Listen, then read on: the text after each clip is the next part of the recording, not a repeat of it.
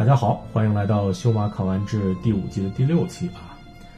呃，咱们这个栏目虽然聊的话题有一些啊，但主要还是围绕着万智牌比赛来展开啊。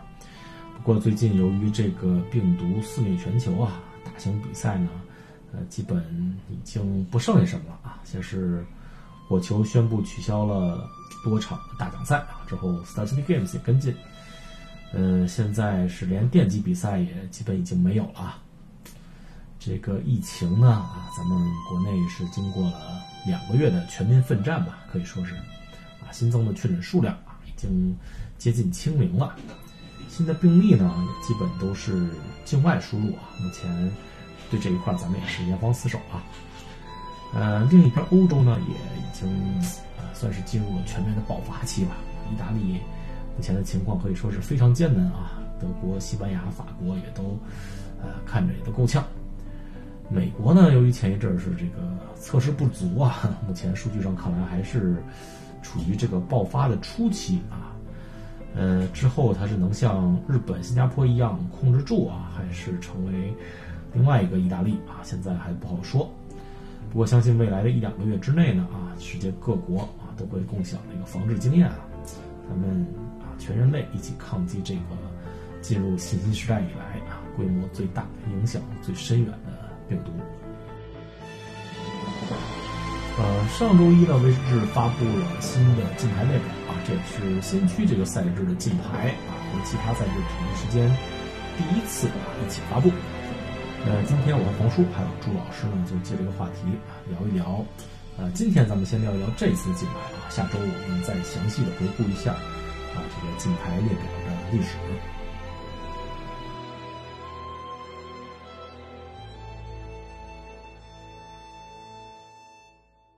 来，先欢迎二位。啊，大家好，我是黄叔。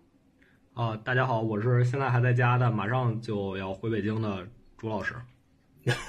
哎，朱老师，那你你是明天回北京是吧？明天营地是明天全面复工吗？大家都都回去吗？嗯，没有，营地其实早就复工了，但是这个我们对我们这个状态就是，其实在家也可以办公。其实这事儿还挺有意思的，因为啊，我其实还。蛮想早回去的，因为家这个网络呀，还有各个问题，实在是问题有点多，就是办公有点麻烦。方便。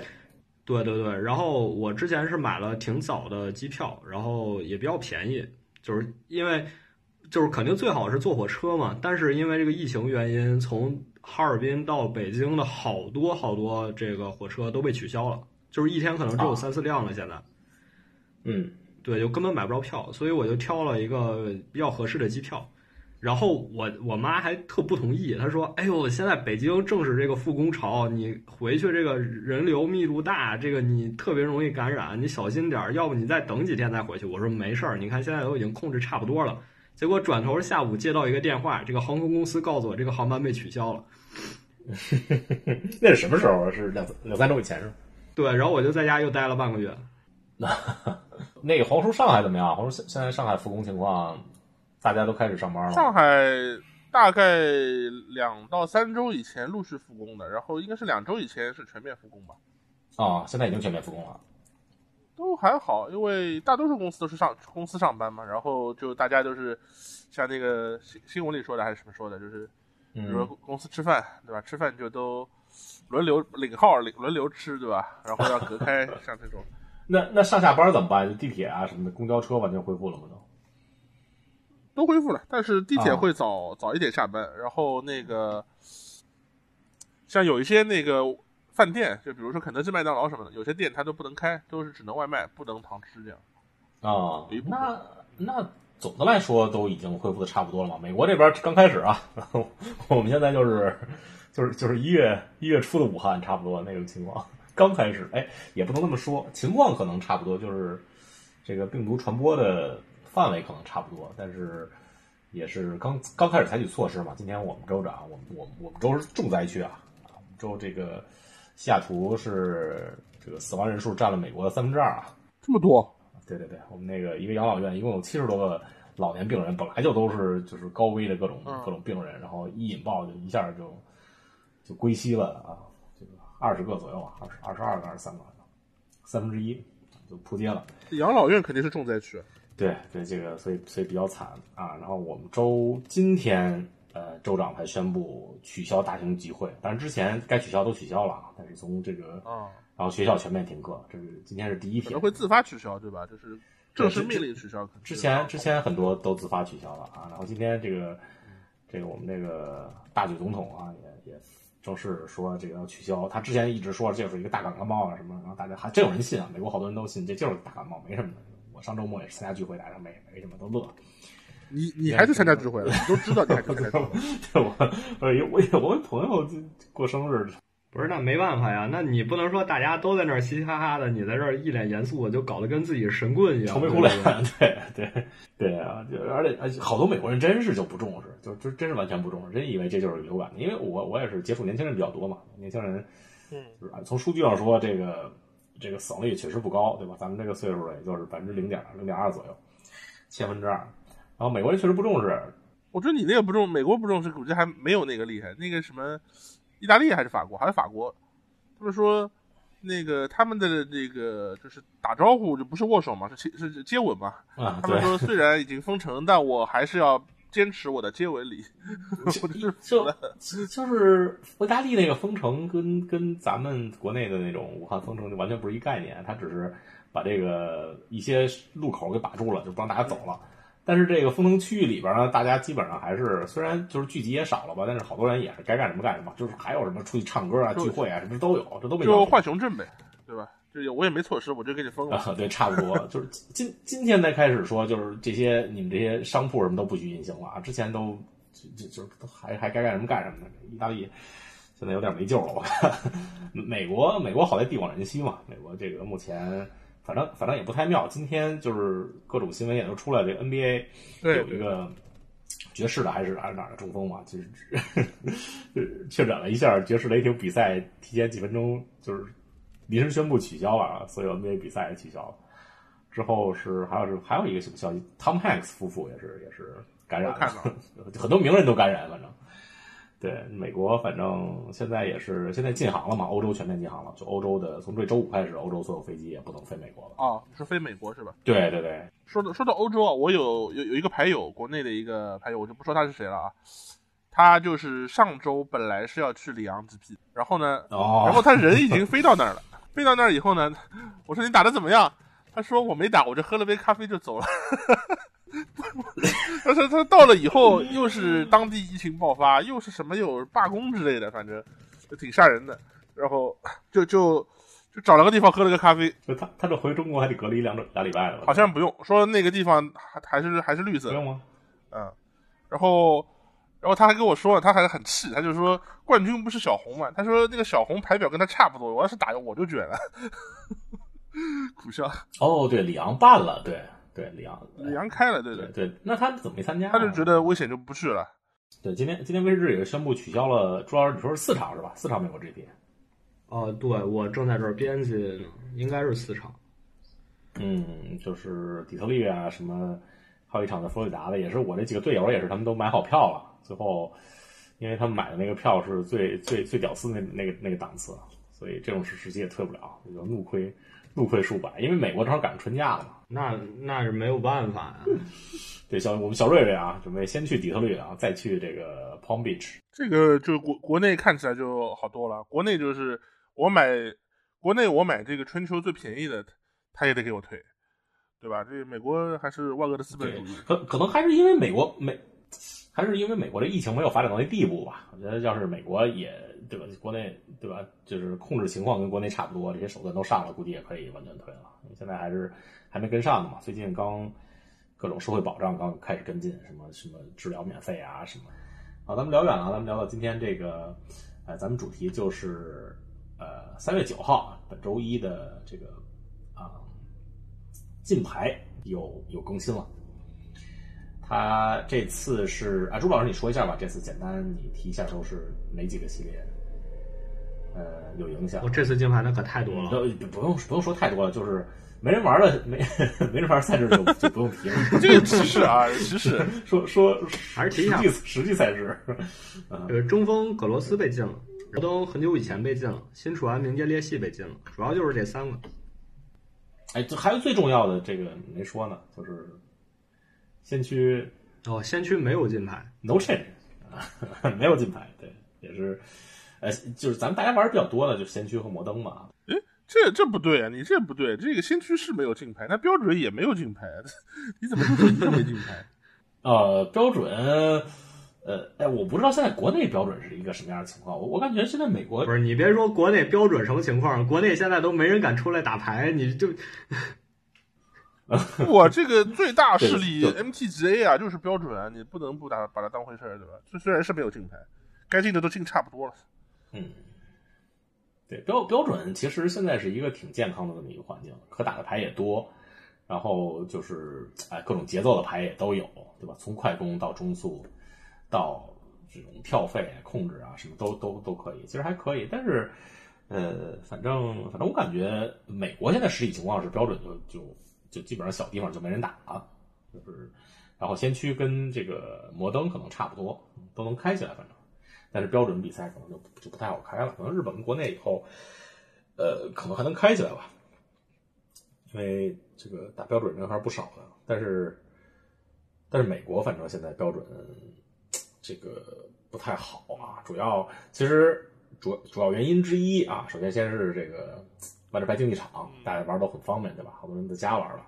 其次就是咱们今天要说的这个进线牌列表啊，就是去年二零一九年可以说是 这个进线牌列表大年，是吧？出了呃出了两三个，就是比较怎么说呢？就是纵观万智牌二十年历史来看，也是很有分量的。就是这么一个阶段吧，先咱们先说一下这次的啊，这次张几张金牌吧。首先，这个新传，这个这个明杰雷叫明杰雷系吧，这这张牌进的没有没有什么争议啊，因为这张牌一出来以后，马上就成为呃，一两周内就成为这个新新传一线套牌，然后马上就成为新传新传几乎是最有统治力的套牌，就就就和小六当初小六差不多。牌其实已经有一些统治三界的这种这种感觉了，但是现在只有新传被禁了。嗯，他离统治三界还是还是有点有点差距，至少都有成型套牌吧，应该是这么说，都有成型套牌。摩摩登和先驱都都很强，对对，啊，标准标准不太行。这个这个牌在新传也确实是非常非常有统治力，而且让它存在下去可能会出更大乱子哈，所以就现在直接把它掐了，没有什么争议。哎，其实摩登这个金牌也没什么争议，这摩登那个很久以前，呃，其实从出到现在，咱们当初咱们以前不经常开玩笑嘛，就说什么。这张不进吃杰斯，那张不进吃杰斯，是吧？就当时咱们就就说这个，就就很久以前一定会在一年之内在摩登被禁掉，结果半年没有，没有没有就被禁了啊！这个而且还是拜拜之前这个欧科克萨体系所赐啊，太强了，就很久以前没有没有被发掘出来，就是对，呃，其实也发掘出来，但是欧科克萨的体系实在太强了，压他们一头。但是这个欧科克萨一走，对吧？然后这个尤其是泰坦体系，加上很久以前就基本上是非常有。算是最有统治力的这个这个这个思路了吧？所以很久以前，对泰坦包括那个最近在玩的那个什么，就白神摩登开始不是也打啊？对对对，也也是也是很白神组合制，他也有这个。呃，嗯，死死亡阴影，对他他这些，嗯，对死亡阴影还是挺厉害的，就是他用那个 traverse 那张牌穿越沃文森，对。就是官方给的这个说法里啊，说近呃这个很久以前，他说他能特别适合这种生物和地的这种搭配的套牌，因为它又能找生物又能找地。那其实大家想的第一个都是泰坦，但实际上死亡阴影也是一个非常受益的套牌，就是它不光能找阴影这种就是威胁生物，还能找呃街道鬼魂，还能找这个。狂暴高尔族就是他也能相当于找 trick，就是他在这牌里几乎相当于看五张一个万能导师，就非常非常强。嗯，而而且第一个是免费的，这个这这一设计免费牌，一般结果就是不出不出多长时间就会进。对，这个牌威士忌总是不讲教训，非要非要再设计这么一张，所以咱们当初也是呃也就觉得这张牌反正很快就会哎就会不在摩登这个环境里了。这次也没什么争议啊，进这张很久以前啊。这样其实还是挺挺有利于摩登这个套牌多样性的。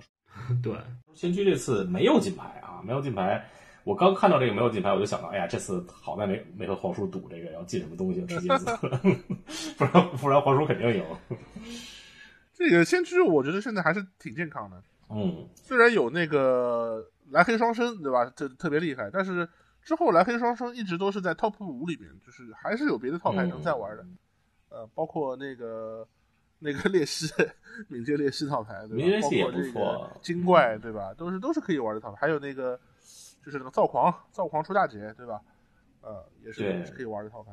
新新区的套牌多样性还是不错的，而且这次其其实我觉得这次说如果要进了这个这个叫什么 Dixer Time 历史挖掘，嗯。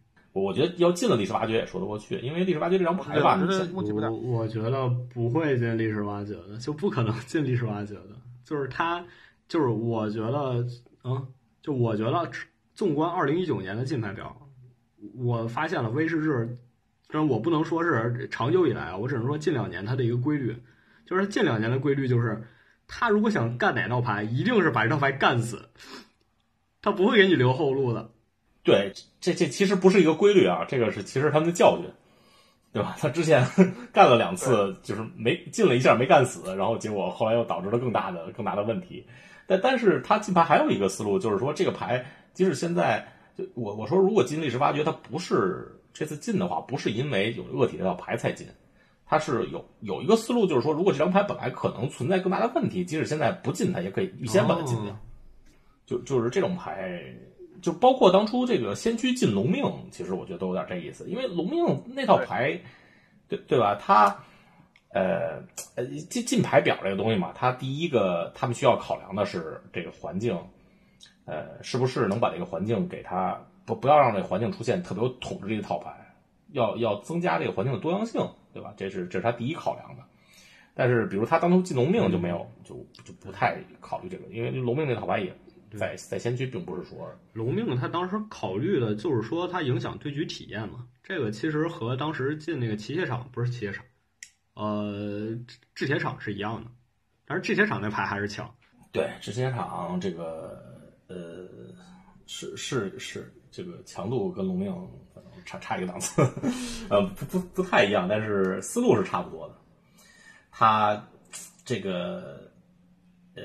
那我觉得历史挖掘就是他这次如果进的话，不是因为是双身这套牌太强而进，而是因为他怕以后就是会，嗯，就一直一直在这个这个牌在这儿，能增加这种类似 combo 稳定性啊，这个这个是个问题。它早进了，我觉得也说得过去。对，而且这类的牌，它我认为这类的牌它没有进，是因为现在没有找地技，就是你没有办法是很快的填坟，对吧？就是没代价的去填坟。那随着以后开发，它肯定会要有标准系列，肯定会有。呃，就是代价很低的天分就出来了，那你这个牌迟早是一个威胁。嗯，对，其实咱们这个去年二零一九啊，这个禁牌的呃一个历史，就是其其中包括这个包包括这个先驱赛制，从赛季之初他开始创立，他就说我这个是要每周都宣布一次金牌这么一个，就是其其实这是一个新尝试啊，之前没有这样赛制，说我每每摩登可能差不多一年进一次，对吧？先就是说每每个礼拜进一次是不存在这样的，但是他。他一上来说明了，对吧？我要我我不放那么多金牌，我就把找地地进了。然后我每周都要都要进几张，就每周都要发布一次哪张牌哪张牌进哪张牌不进。当初我和洛夫和这个洛夫瑞瑞吧录过一期节目，就是预测未来几周都有什么呃都有什么这个单卡会被禁啊。啊，其其实我们预测很早了，就是最早大家都预测猫啊什么的，这都预测对了，但是。大概是第二周、第三周，我们我们估预测估计是进这个宝船和历史挖掘啊，这个一直没说中，就是我们就是他们最后也是没进，到现在这两张牌也是也是没进，而且宝船这这根本就不算什么强牌啊，用宝川的牌都没有没有在一线，大概就凤凰吧，凤凰呃基本不是牌了吧，就当当初还是还是在一线待过一阵，但是现现在现在基本上没法玩，然后挖掘呃历史挖掘这个还是挺强的。虽然蓝白控现在也不是一线了，但是现在蓝白控也很厉害。现在在这个蓝黑，呃，蓝黑双身里是是核心的一张牌，是非常非常关键的。所以他如果进历史挖掘的话，我觉得可能也说得过去。但是没想到他真是什么都不进，而且他进一步说了，在这个呃 PTF 之前都不会。这 PTF 当然打成打不成还是一回事儿啊。但是如果打的话，他在这 PTF 之前他都不会再。希望是不会再更新新进牌了。这次 PTF 还是先驱吧，应该是对吧？PTF 是，对对对，是是先驱。它这个 PTF 啊，他其实已经通过这一轮一轮进牌，把先驱调整到一个很平衡的一个状态。这个其实是我完全没想到的，没想到他这个他能就进那么几轮牌，进那么几次牌，最后这个第一轮的 P 小 PT 打完以后，他就可以不进牌了，他就可以就是一点都不调整了。这我其实完全没有想到的，所以他说明他这个还是挺成功的呀，这个一轮一轮的进牌这么一个模式。当然就是啊，可能对有些人来说可能不太友好，就是大家不愿意来回换套牌。那可能就就就体验就不太好，但是但是但是我属于那种就是比较喜欢多组几套牌啊，然后换换换套牌我也不介意那种，所以我觉得我是什么牌都有，我先去真的是什么牌都有，那挺好的，那就是想玩什么玩什么呗，一套也没玩上啊，问题是。这个时机不太好，这个确实。其实其实修马一开始这个录的时候说这个不让我说一些那些没人玩的赛制，但其实我这次反而觉得，这次的金牌表里那几个那两个吧，争锋和史记这两个没人玩的赛制才是应该关注的重点。啊，我是开玩笑啊，但当然咱们可以说啊，这你是说我我就是 逗个乐嘛，怎么可能没人玩对吧？对，因为因为尤其是这个史记，我觉得呃。不管是从这次三月九号的禁牌，还是之前威士忌在 Reddit 上举行那个呃 AMA，就是问问题啊，就是回答，嗯，他都透露出一个很重要的信息，就是他现在针对 MTGA 的策略和针对实体牌策略已经呃完全不一样了，或者说他对 MTGA 用了一种更呃我认为是更有意思的，或者说更值得探讨的一个策略，就是禁牌策略。首先，我们看这个史记赛制，它现在多了一个 suspend，就是暂时把你禁掉。禁掉之后，他观察，就是说我也不知道他禁掉之后用什么数据观察，反正也就没人用了。可能是他看这个，就是他他他有一个重新思考的时间，他用这段时间来分析这张牌到底他能不能在环境中被处理掉。而且他这次的公告提到一个很有意思的事儿，就是说他把王者旷野放出来了。放出来的原因是，他在向 MTJ 添加的二十五张新牌，就是本周的那个 MTJ 更新，他有针对 D 的手段了，他有这个呃，对魂魅城区和毁迹鬼怪，他增加了手段，所以他认为王者旷野应该可控。我认为这是一个很有意思的事儿。首先就是这个 suspend 这件事儿，刚才咱们聊了这个很久以前，但其实很久以前，我认为也是一张算是在摩登 suspend 的牌，只不过他没有明确的说。就是类似这样的牌，之前还有很多。我有点没听明白，朱老师，你说这个很久以前之前就有点像 suspended 这样这样的牌，你包括幻形谷，对对对。但但是不一样啊，suspended 就不能用了呀。这这个他这个牌，他他这这完全是不一样的嘛。这个这个牌，即使他是想进，但是他是没进的，对吧？你 suspend 就就给你进了，你就你就用不了。我我我的点就是说，呃，之前包括制铁厂。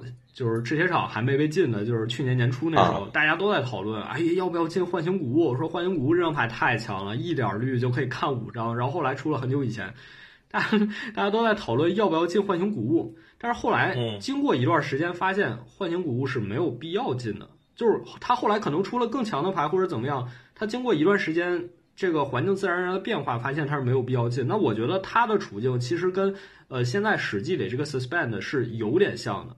就我我其实不是特别能理解为什么要单出一个 suspendless。你说你说这个 suspend 和我也不理解和和 ban 和 unban 有什么区别？就我我要 ban 了你，然后我再给你 unban 了，这这这跟 suspend 然后我再 unsuspend 有什么区别？这个？对，对，那个瘦马，哎，瘦马，我我告诉你有什么区别啊啊啊！就是他如果 ban 了呢？他要返还给你四张 四叠卡，那么他这个不办呢，就不用这 suspend 我就不用返还给你，太奸太奸商了。这个是特殊情况。我我觉得我觉得这个区别在于这个，就是说他 suspend 之后，他相当于给了自己一段时间缓冲，他要通过这段时间找我能不能通过加新牌的方式，或者能不能通过新系列带来新牌的方式来解决之前这个悬而未决就是 suspend 的问题。所以我觉得这是他想处理这些牌在史记中啊，或者说在 MTGA 中处理这些牌的一个方式。那这也是这个电子端的优势嘛？嗯，对，还对还是有点区别的，因为 suspend，尤其是他这次解禁了牌以后，大家可以看到，就是 suspend 这个这个表有可能它很快就被解开，对对对，还是有一般进了禁牌，反正一般来说是没个三年五载是回不来。这个曾哥说解禁，说了说了多少年了，最后才曾哥等了九年啊，大杰斯等了八年啊。对，杰斯、杰斯和雪伴儿这些东西，对杰杰斯是最初就就是进进牌嘛，就是有摩登。二零一一年的时候，你看，你看曾哥在解禁以前，那个大概有一年左右啊，就是每次要解禁，他就涨一波，对吧？就涨，大家大家都觉得他要出来，要涨一波。然后这次就有有一个牌很类似啊，就是那个双生，这次双生就是突然涨了一波，大家但是那个又没消息，但它也跌不下去，因为本来就没人交易嘛。对。对它这个，但是一一说没进，反正从从六块吧，实体牌是从六块涨到了八块左右，涨了涨了两块，差不多。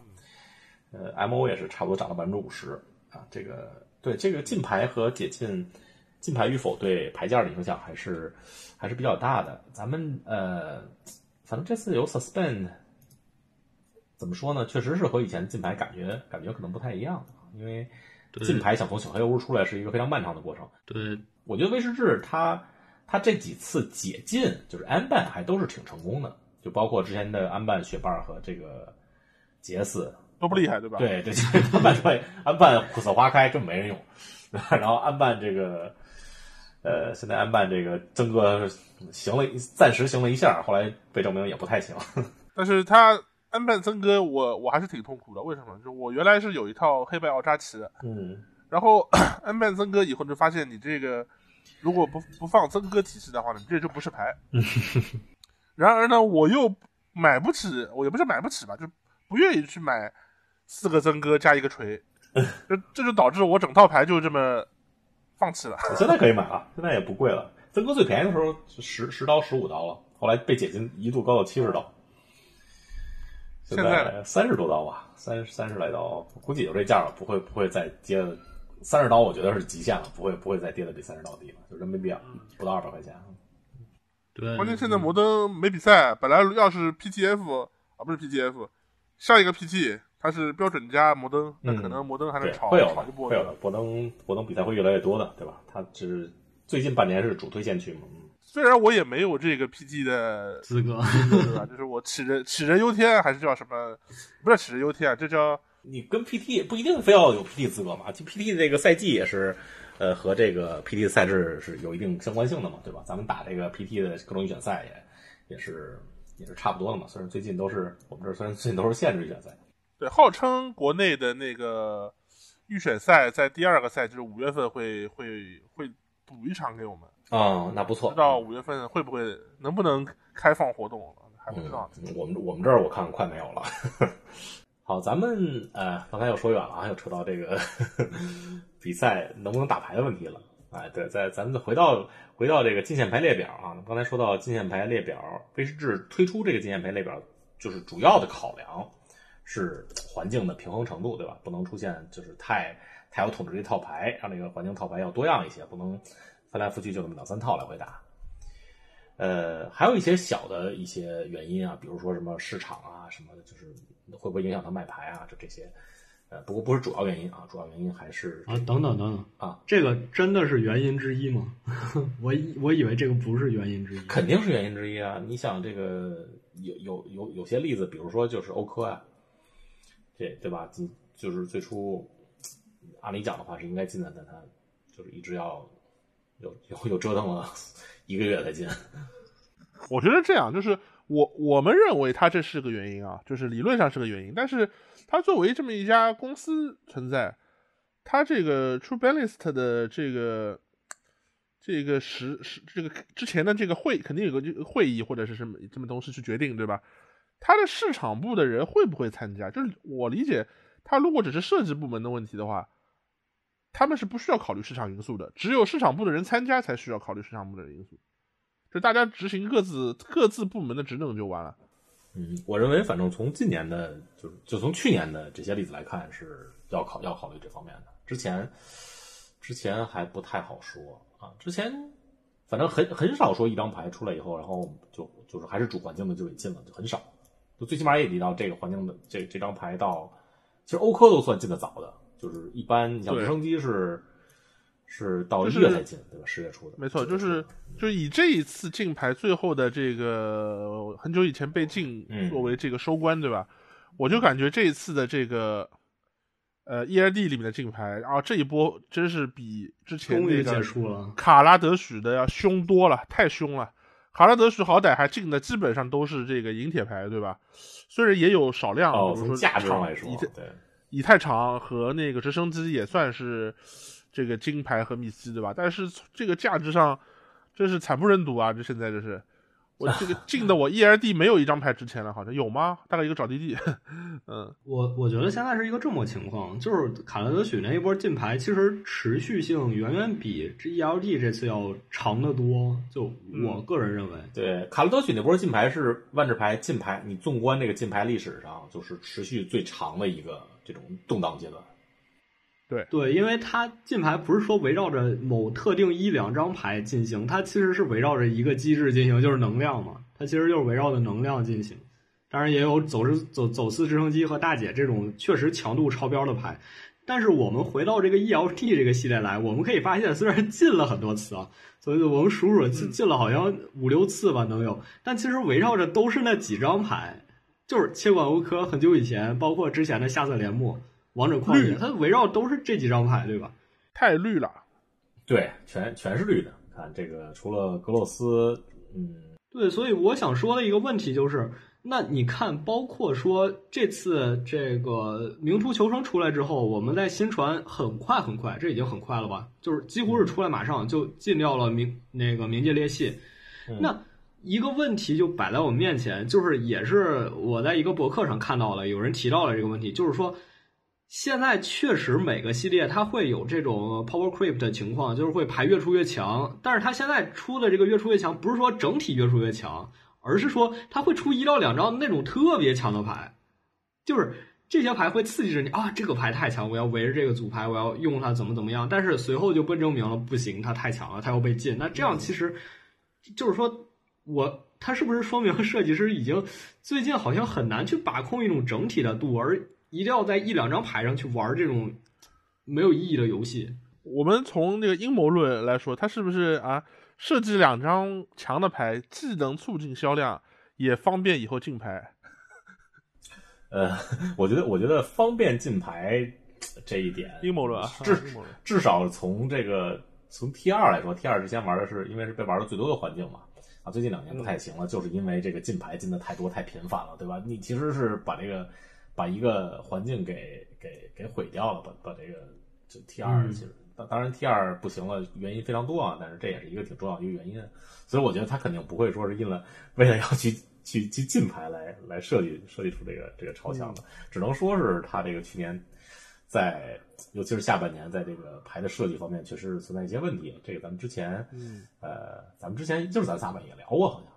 对对对对。对，那你们你们觉得 THB 可以吗？有超吗？还好啊我。觉得没有，我觉得我觉得对，这就是我刚才提了一个问题，就是我觉得明明是一个整体很好的系列，然后你非要出一张冥界练习，冥界练习我可以理解吧？为什么？就是说，我觉得就是他这个在标准里不进，在永久赛制进，这个也正常。特别是新传，我不觉得他们设计师会考虑新传会怎么变化。挺难，挺难，挺难设计张牌，说是对永久赛制，就就是对很难避免设计出这种牌来，对吧？对对对，永久赛事，尤其一些老的赛制影响非常大，越老影响越大。这种牌其实挺难挺难设计出来，你不可能说设计每张牌我都考虑每个赛制，然后都考虑挺细。对，你就就是这个牌，而且这个牌你你跟主要主要是跟在欧科后边儿这个这个这这个历史上 最强的最变态的些强。但是但是你看，他不光是在新传，他其实在先驱里也有很多人讨论嘛。当时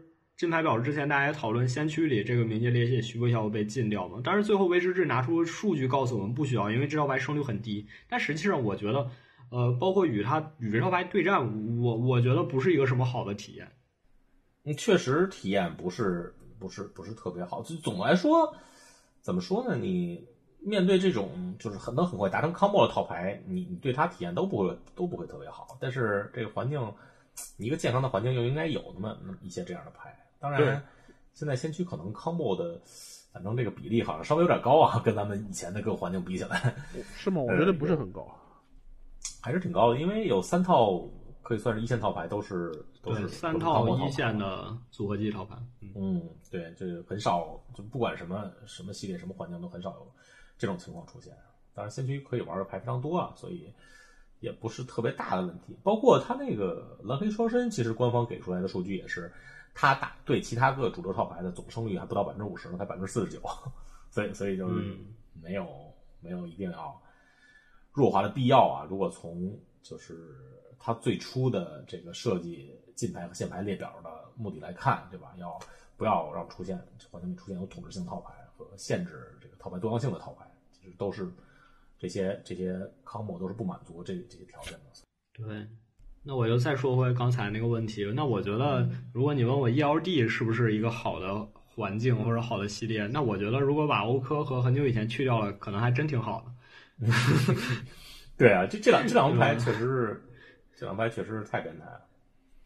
然后之前这个 Saffron Olive 他也发了一个推特啊，挺有意思的。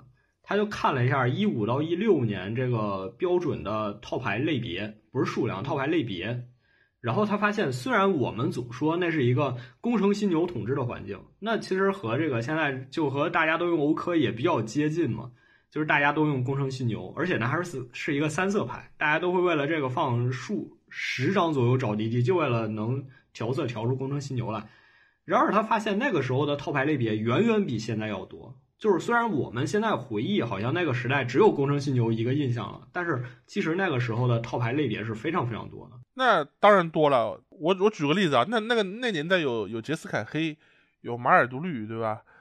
有永德白，对吧？这个 他的那那那个环境也是非常，他这个法术力也是历史上最好的一个时代，对吧？在我觉得好像说的都是一个颜色。在反拉尼卡加这个加上找地找地地加圈地，就是配在一块儿，然后还有各种其他的地都有，就随便随便配色。就是，所以我们可以绕回来想一个问题啊，就是说，好多人在这个。周一的禁牌之前，他们说为什么标准不禁牌？就是 咱们我我我，咱们仨先统一一下，你们觉得标准应该禁牌吗？我觉得不应该禁，肯定不禁牌啊！这个标准很标准很好啊，标标准玩人少，不是因为这个环境不均衡或者环境不好玩之类的，只是跟跟跟禁牌表没关系的，对吧？肯定不能进牌。标准一进，大家丧失购买欲望了，就马上就丧失购买欲望。标标准进牌是最影响大家购买欲望的，因为因为大家买的包百分之百分之九十五以上都是标准环境系列的包嘛，对吧？你这是你你其实进进一些什么摩登啊什么的这些，包括先驱啊这些牌，其实对新牌对对新牌的销售、新系列销售都没有什么影响的。就最终最影响最大就是标准，所以就是从从拉就卡拉德曲开始这一年多一点时间。对这个标准的玩家的这个信心，对大家开包的这个这个激这个激情都是有打击的。对，所以就是我以最近一段时间的工作来说，从世界冠军赛开始，因为那个时候相当于标准就是他们十六个人相当于给标准树立了一个 meta 嘛，就是接近于这个呃当时整个的这个 meta 嘛。然后从那个时候开始。白蓝控夺冠，然后白蓝控又被打压下来，然后铁木尔历险又上来了，然后之后大家开始发现铁木尔历险，我要去针对他，然后富贵荒野从之前的这个众矢之的又开始慢慢的复苏，然后大家发现，哎，猫奴好像也能玩了，就是它整个最近一两个月，它是一个循环上升的这个过程，所以标准环境，你说现在枯燥吗？它也不枯燥，它也是在变化的，而且也有像 Martin Juza 这种。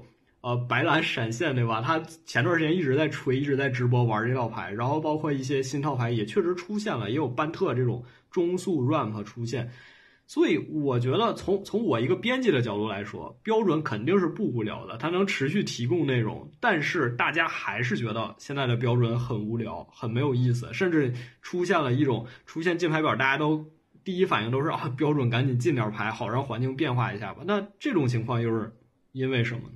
有吗？我觉得不是很不是很明显吧，这这种感觉，因为主要是你你标准这个主主要是标准，你环境虽然很多样，虽然就各种套牌也是呃此起彼伏的，但是它总的来说，就套牌可选数量和摩登啊和这个呃对吧先驱啊，其实其实是没得比的。我有一个观点啊，就是说之前我跟阿 Sir 在聊另外一个电台的时候，他问我一个问题，他就是说你觉得现在标准环境健康吗？他觉得很健康，因为他说他的观点是，呃，环境里有很多中速套牌就健康，嗯，对，这个是一个其实挺挺被普遍接受的观点。那我是觉得啊，有很多中速牌特别无聊，特别无聊。虽然中速牌本身其实它的可玩性是最高的，因为它可能它可以抓成，就是可以根据你的打法和抓到的牌是是打快攻，也可以打成消耗，对吧？这个是一个很多变的一个一个一个打法。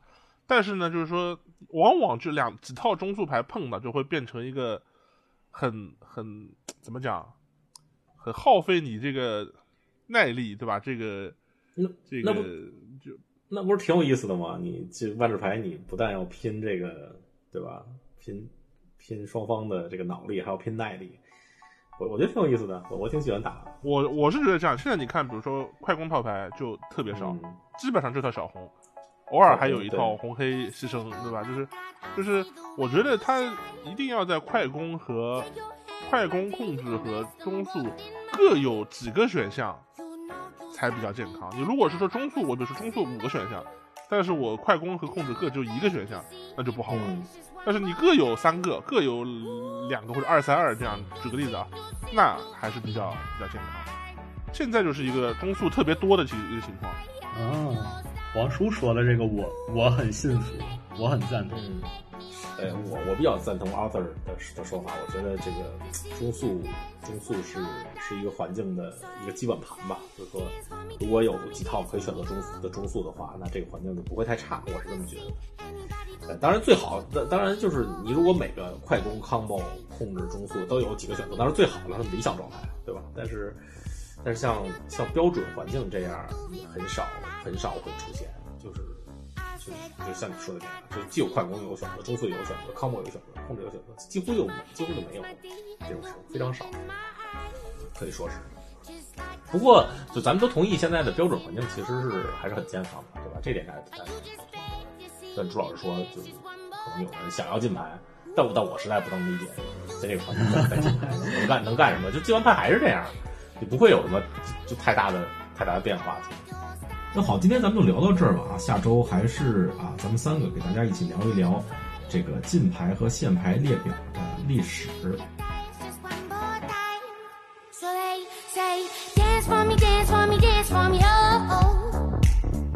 I never seen anybody do that thing you do.